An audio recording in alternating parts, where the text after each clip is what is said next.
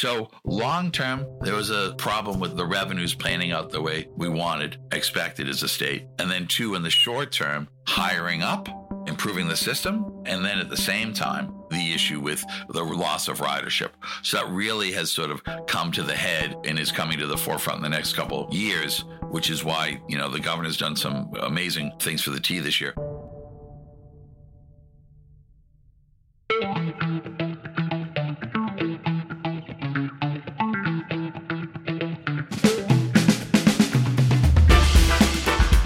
Welcome back to another episode of Spilling the T, the podcast that takes you behind the scenes of the MBTA. I'm your host, Andrew Cassidy of the MBTA's Customer and Employee Experience Department. And in this episode, I'm thrilled to welcome the MBTA's Chief Administrative Officer, David Panagore. Today, we're diving into the financial state of the MBTA at this pivotal moment. We'll discuss the financial cliff, the daunting $24 billion deficit, and Governor Healey's decision to double the T's operating budget we'll examine the debates and decisions that are shaping the future of the T. Let's get started and welcome Chief Administrative Officer David Panagore to Spilling the T. Chief Administrative Officer Panagore, welcome to the show. Glad to be here. Glad to be joining everyone. Now, first off, I think most people might be familiar with the terms CEO or CFO, but what does a CAO actually do? It's a good question. A CAO is a chief administrative officer. And in any large scale organization, particularly one complex in state government with the size and scale of the MBTA, you have a lot of bureaucratic functions. The public uh, and the legislature uh, enact a lot of laws that regulate the way we do business in all areas to ensure that it's happening, the public's business is being conducted well. And so, chief administrative officer is really down in the boiler room running the mechanics of the ship. You're less concerned about the strategic or policy direction pieces. You're mostly concerned about the process and the efficiency and the effectiveness. And you coordinate across whether it's when we buy goods and services, that's called procurement, or we spend money through finance, or we hire people, or we train them, or we test them, or we buy a piece of real estate or we operate our computer systems and we use our software. All of these sort of functions are what make government work on a day to day basis. And if you have a competent and effective administrative system, then you're really able to achieve your goals a lot better. You can have great goals, but if your team isn't coordinated, uh, your team is not talented, your team doesn't have direction, you know, you're never going to win that game. So it's really about practice and training to a goal and every day we practice with the organization to be effective. So the chief administrative officer is that person down in the boiler room who makes sure that all these component pieces happen every day and bills get paid and goods and services get bought and people get hired. All those functions in a uh, government is really what a chief administrative officer makes sure happen. Because uh, I believe in responsible and effective government. And so uh, for me, it's a passion. Now, in that boiler, you mentioned some kind of financial pieces. Yeah. And, you know, since the pandemic and as recent as the January board meeting, there's been talk of a looming financial cliff. Mm-hmm. I believe the number that was given was between 567 million and 652 million in fiscal 2025. Mm-hmm. And then every year after that, it continues to grow and grow and grow. Can you explain what this means for the MBTA and how it affects planning? Is this solely due to financial challenges of the pandemic, or is there something else? So, starting several years ago, about um, five years ago now, we started doing a financial forecast, five year financial forecast. It's really a best practice for how you should anticipate problems and start planning for them and alert people that either there's an issue or there's not, or where the issues are. And so, uh, since that time, we have been projecting that there is going to be a structural deficit. A structural deficit means it's not a one time problem, it's built in that you have a permanent gap between low revenues and high expenses. Over the course of the last five years, there was a course correction under the Finance Control and Management Board, the FMCB, that was needed for the MBTA to bring its expenses under control and really modernize a lot of its systems. Those were good things. In addition, though, part of that was reining in costs. And over the past uh, three or four years, we started ramping back up some of the staffing. So we sort of shrunk everything down to the level it, it needed to be to make the budget work. But then there was a recognition the MBT needed to grow. And so the 2019 uh, safety panel report was one incident of that. And building from there, we started building the hiring So, what you have is to get the T to be safe and reliable, we need to increase our headcount by thousands. And that costs a good deal of money. So, that's one side of the equation. On the other side of the equation, there was always a need to, because the revenues are only growing at around 2.5% and expenses were growing double that. Now you have COVID strike across the country, transit systems lost riders and the ridership has come back very unevenly across the country. And for the MBTA, you know, we're probably down at least $300 million a year uh, in terms of revenue still that we used to get before the pandemic. During the pandemic, the federal government gave to transit authorities a lot of operating funds. Those operating funds have helped maintain our budget until this year, fiscal year 2024. In 2025, that is when we start hitting this fiscal cliff, when the federal money is running out. And at the same time, the need to grow our workforce to be able to provide the sort of service at the level people want, the way they want, safe and reliable service. Those things are coming into play as well. Those two factors are what's driving the conversation today. But you asked about other factors. And there's one big factor the way the MBTA is financed from roughly about just under half its budget is through um, a portion of the state sales tax, uh, one cent on the dollar across the state on all sales tax. This was put in place back in the year 2000. It created a sustainable long term source of revenue for the MBTA. The problem was for the decade or two before that, sales tax was increasing at six and a half to eight and a half percent on average over that period of time, over the last 10, 20 years before that. But from the moment they passed this sales tax, something odd happened. It grew at far less, couple percentage points. And that means that the MBTA, the expectation was the MBTA was going to be able to have available between 9 and 12 billion dollars more since 2000 than it's had. If the MBTA had had those funds, if the numbers had played out the way that everyone hoped, then the MBTA would have been able to do its capital maintenance program, hire its staffing. So there is a structural problem with the revenues that we've received over that period of time that has led us to today. And last, in addition, related to the central artery, there's a lot of commitments in the central artery project beyond the building the bridges and the tunnels was to improve public transit. And the MBTA took on those projects and that burdened us with several billion dollars worth of capital costs that were added to our budget. And it was hoped that this sales tax would pay for it. But when the sales tax didn't pan out, well, the bills were still coming in on the work and the bond issues we'd issued. So long term, there was a problem with the revenues planning out the way we wanted as a state. And then two, in the short term, hiring up, improving the system. And then at the same time, the issue with the loss of ridership. So that really has sort of come to the head and is coming to the forefront in the next couple years, which is why, you know, the governor's done some amazing things for the T this year. No, it's good to hear that there's an awareness of the issue and an interest in, in correcting this because clearly there are compounding issues that have been in place for for decades now that have kind of led to where we are right now. And speaking of where we are right now, I think it was last November it was announced that the MBTA would need 24.5 billion with a B dollars to bring the T into a state of good repair. Can you explain what that figure is and how the MBTA plans to catch up on its backlog of work that we're trying to do with all these diversions? How can we catch up on that backlog when there's such a daunting price tag facing us? So, the MBTA has financial needs, uh, both in its operating budget, which we just discussed, but in addition, which was not included, is its capital needs. So, first of all, I will just mention that to explain to, to, to folks who listen or listening, during the time of the Finance Control Board, the idea was to spend about $8 billion to modernize the T. The solution was going to be through capital work. Some good work happened, but at the same time, the system has degraded even over that period in time that you're putting the 8 billion in. Now, with a general manager Eng, Phil wants to really bring a lot of that work in house and really promote our maintenance and do the work in between capital maintenance so that the system is already maintained. It's not just do the capital work and then don't maintain the system and wait till it breaks down again. Phil's very much interested in doing the work in house and maintaining the system, which I think is a much smarter approach given the long term.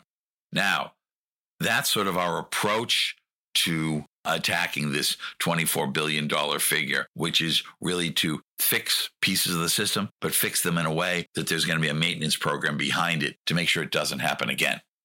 Now, as to that 24 billion figure, that's really an index. It is a relative assessment of a wide variety of assets of the MBTA. It's gone up since the last time we did it in 2019 for a number of factors.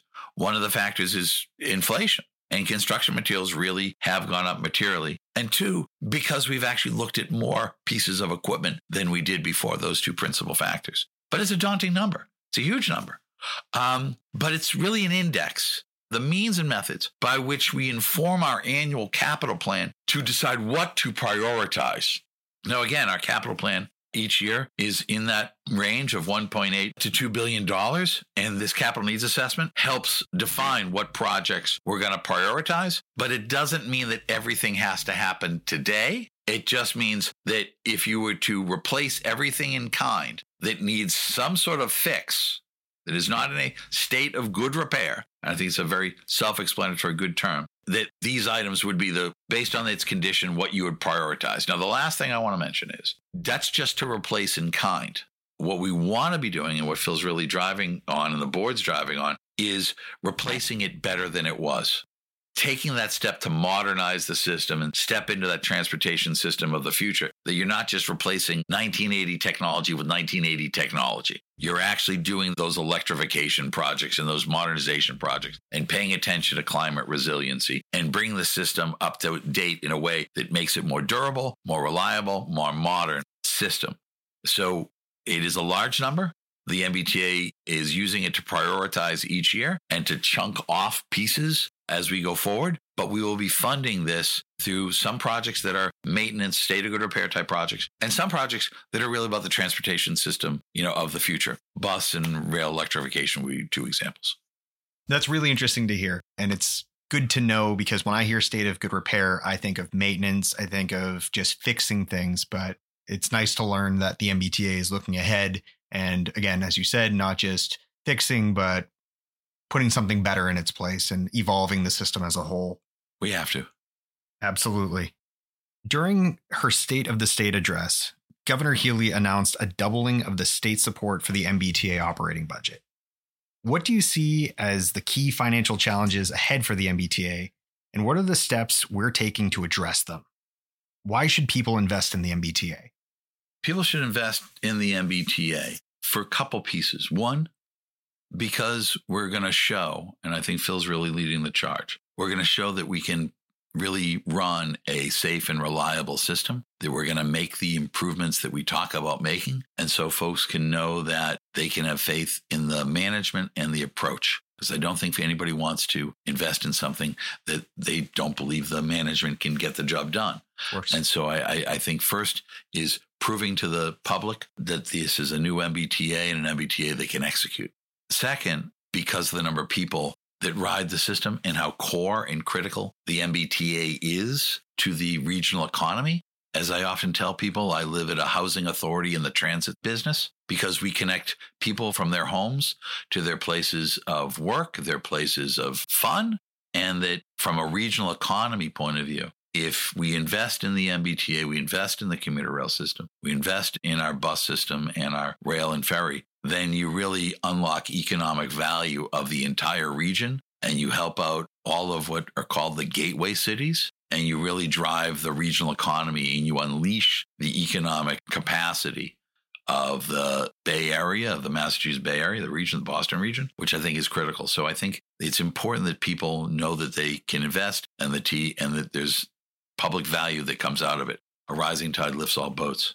Now, as to the governor's commitment and the challenges facing the T, the governor has taken and she's shown by her leadership proof that she believes both in the management and in the value of the T, as I was just talking about. We get 127 million from the state to support our operating budget. She is doubling that and adding 60 million more for capital work. And then, and that is on top of the existing statutory sales tax. These funds will go towards critical safety and service hires at the MBTA, bring about some of that in housing of our maintenance work that I was talking about earlier. But the challenge for the T, and the governor has gone a long way, is both short term, our next operating budget, which we have additional funds for, but long term, how to grapple with, as you said from the top, this looming fiscal cliff of hundreds upon hundreds of million and deliver the safe, reliable service that we talk about that unleashes the economic power of New England.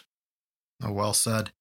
It's good to always see that there are plans, again, looking to the future. It is an ongoing effort, and it seems like it's a concerted effort to address the financial limitations of the MBTA, which then can unlock so many opportunities for people not just even in places served by the MBTA, but even beyond realistically, uh, just because of that financial impact to the region and it's everybody's individual life. You're working at a hospital, you need to get there, but then it's also the aggregate. And as you say, it impacts everyone in the region. You have a well functioning transit system, and the economy starts working better. And when the economy starts working better, it has a whole bunch of knock on effects. Yeah. I mean, I don't know if you know the numbers, but I couldn't imagine what the quantification of the financial benefit of the MBTA is. I think it's even hard to really put your finger on it just because of, you know, companies who decide to move here, people who are able to find that opportunity to go to higher education, to, you know, get the medical treatment that they need at one of our area hospitals, whatever that is. There's just so much involved. There is, and I've done some research in that area, and there's a lot of good work that was actually done by Northeastern. When businesses look to locate, actually taxes and corporate benefits are actually low on the category. What's high on the category is an educated workforce, a good transportation system, and things for their people to do when they come work there. And Boston has, right, a great educated workforce, the Boston region. We need to have a better transportation system. And there certainly is a lot for people to do here that a transportation system can connect. But it is reasons why businesses move. It is reasons why businesses stay. And I do agree with you. It is almost incalculable the economic impact that having a well functioning transit system can have on your regional economy. Absolutely. And uh, I've seen the opposite of the MBTA, or just living in a region where you just have no public transit options. And there is a felt impact, to say the least. Yes. Now, still, I guess, talking about state budgets and what have you, more recently regarding the 2024 state budget that was recently released, there has been some debate coming from advocates on whether the funds allocated are sufficient for the MBTA's needs. Can you provide some insight on how the budget supports or falls short of the required amount of monies that the MBTA needs? Well, the MBTA's needs are fairly daunting. To really run the system that everyone would like to see requires a substantial increase. We're already halfway there in our headcount. And we're right now doing a formal assessment of how our staffing would be. On top of that, there is the financial need for the capital program as funds will be drying up in a, a few years. And then on top of that, we have a very robust discussion in the transportation sphere about all the modernization systems and things people would like to see happen. And those are in the several billion dollar range to see all this transportation system of the future happen in Boston. All of those are financial needs and they're daunting and they're not going to happen as a solution in a moment. They're going to happen because a lot of good, dedicated people come together and think about how to sustainably fund the Commonwealth we want to see over the long haul. I think that's really where the answer will happen. But in terms of the MBTA's budget for next year, one, the MBTA always has to be trying to be reasonable. While at the same time, we want to operate a safe system. We're working with the state to identify proper funds. The governor has, as she said, doubled the operating support. That's the most that he has seen in terms of additional money since 2015. As I've said publicly, it will be a tight year for the MBTA next year. And we're going to have to watch our P's and Q's and make sure that we do not overspend.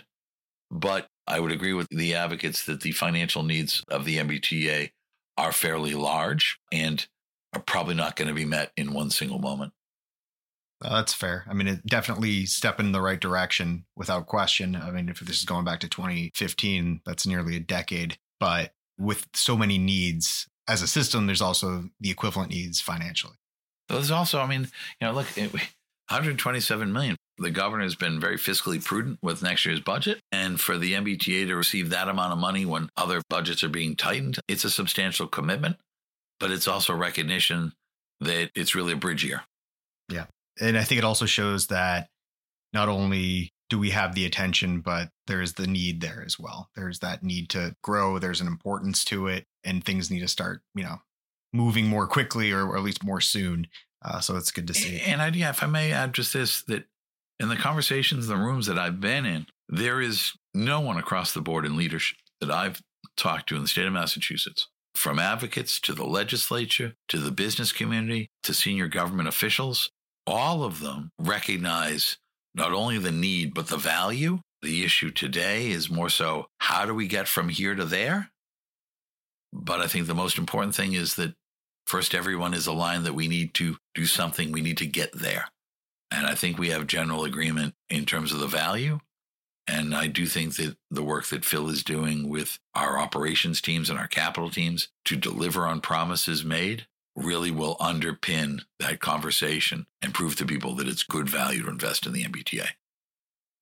Now, you touched upon this in the previous question I asked you, and I spoke with the general manager about it in the last episode a little bit. But also during her State of the State, Governor Healey mentioned that the MBTA had exceeded its hiring goal of 1,000 employees, and I believe we were closer to 1,500, which is a significant, you know, increase over that goal.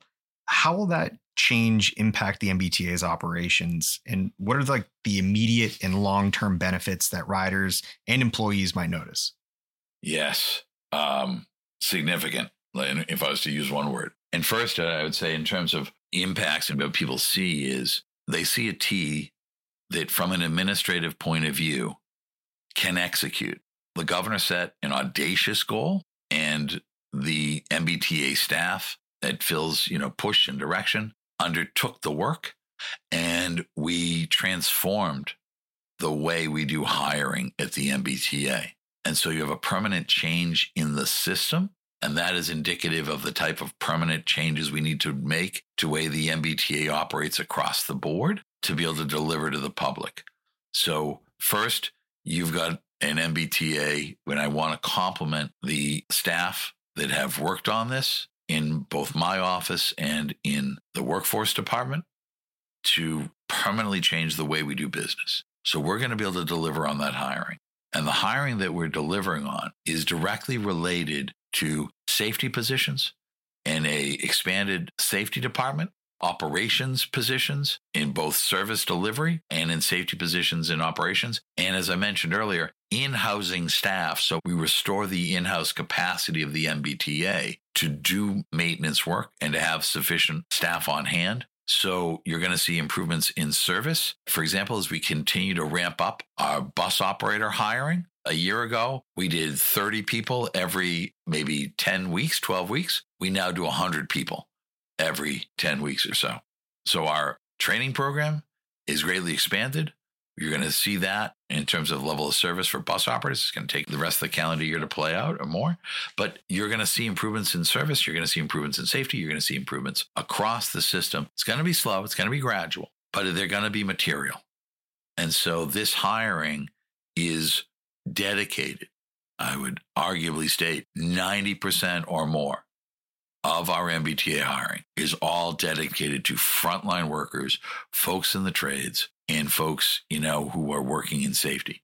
With any growth in a system, you have a small amount of growth in your administrative side, but this is really about delivering a safe and reliable service and putting the headcount of the MBTA at the service of the public in those areas of need to be able to deliver on the governor, the secretary, and the GM's promises.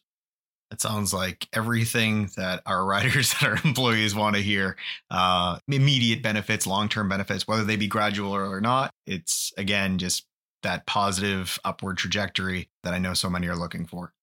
They are. And, and the reason I mentioned about the hiring system being changed is because I want to emphasize for listeners that the pipeline of hiring, this improvement of the service and safety, there's no falling back. There's no taking two steps back. We've now got a system in place that will continually hire these people to deliver. As we come to the close, what message would you like to share with our listeners regarding the MBTA's financial journey and the road ahead? it's not been easy. I'll be honest. I worked on the Chelsea receivership and I worked on the Springfield Control Board. And I came to the MBTA because I have a specialty in helping public sector institutions that are organizationally and financially troubled. And I would pair the two. Organizations that have a financial problem usually also have a need of organizational improvement. I hope that financially in the next year or two, we are on a much shorter time frame to uh, have the MBTA on better financial footing and deliver much more reliable and much safer you know, service to the public. And we don't have as many challenges. But I think that making the MBTA the best transportation in the system in the country has been a driving force.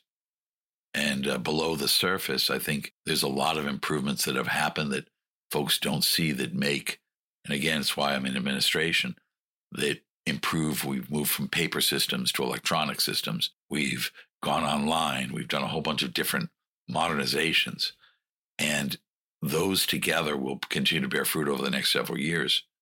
But I do think that our challenge is a long one because if it took you 20 years to get into the problem, it's not going to take you overnight to get out. And has been pointed out through our conversation today, the backlog of challenges in the system are tremendous. And we need to modernize our internal systems to be able to deliver. And Phil's very interested, Phil Eng is very interested in being innovative in terms of our approaches. So I think that as challenging as it is, and it is challenging many days for riders, that we are making progress. We're having these diversions so that we make permanent change and we fix these systems so that we don't have to come back in two months and fix them again. But that this challenge is going to go on for financially, at least, for several years, and that investing in the MBTA is going to be a worthwhile investment. And there's been a lot of progress, but more progress needs to be made. David, thank you so much for sharing your insights on these complex financial issues. I think I'm still going to be processing some of this for a while, as I assume some of our listeners will as well. But just thank you again. Uh, it's been really informative. Glad to be here. Glad to be part of the conversation.